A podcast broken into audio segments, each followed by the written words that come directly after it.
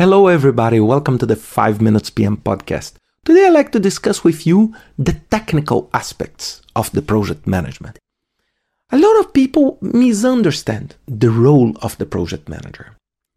They think that, okay, I'm building a house, so I need a project manager that is an engineer that could be responsible for the technical work. If I have a software development, I need to have a developer as a project manager. And I would like to challenge this concept. I do, would like you to think in a slightly different way. First, I'm not telling that you don't need a technical knowledge to deliver the project. Of course, if you're building a house, you need someone to be responsible for the technical aspect. But what I'm telling you is that it's not necessarily that this person, that he or she should be the project manager. Because one of the main aspects of the work of a project manager is the ability to lead a team to deliver the results, is the ability to handle conflict, to manage risks, and to make people work together. I love to use the example of the coach. The coach is not a player, and to be a coach is not required that you be you, you had a previous successful experience as a player. So it's very, very important that we understand this. A great coach, like a great project manager, is someone that knows where the ability and the technical aspects should be in place. I had managed many projects.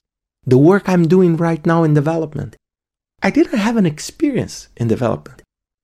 But because I have the experience of managing projects, I could adapt and I could surround myself from very good technical people. Of course, to win the game, you need to have great players. To win the game, to build a house, of course, you need to have a very good engineer.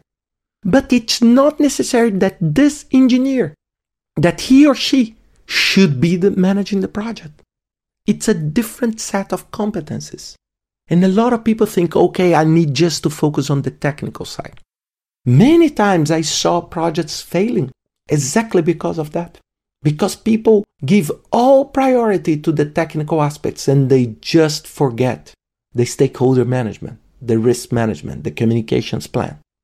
And then you have a great technical aspects of a failed project. Because to deliver is more than that. It's more, it's motivation, it's leadership.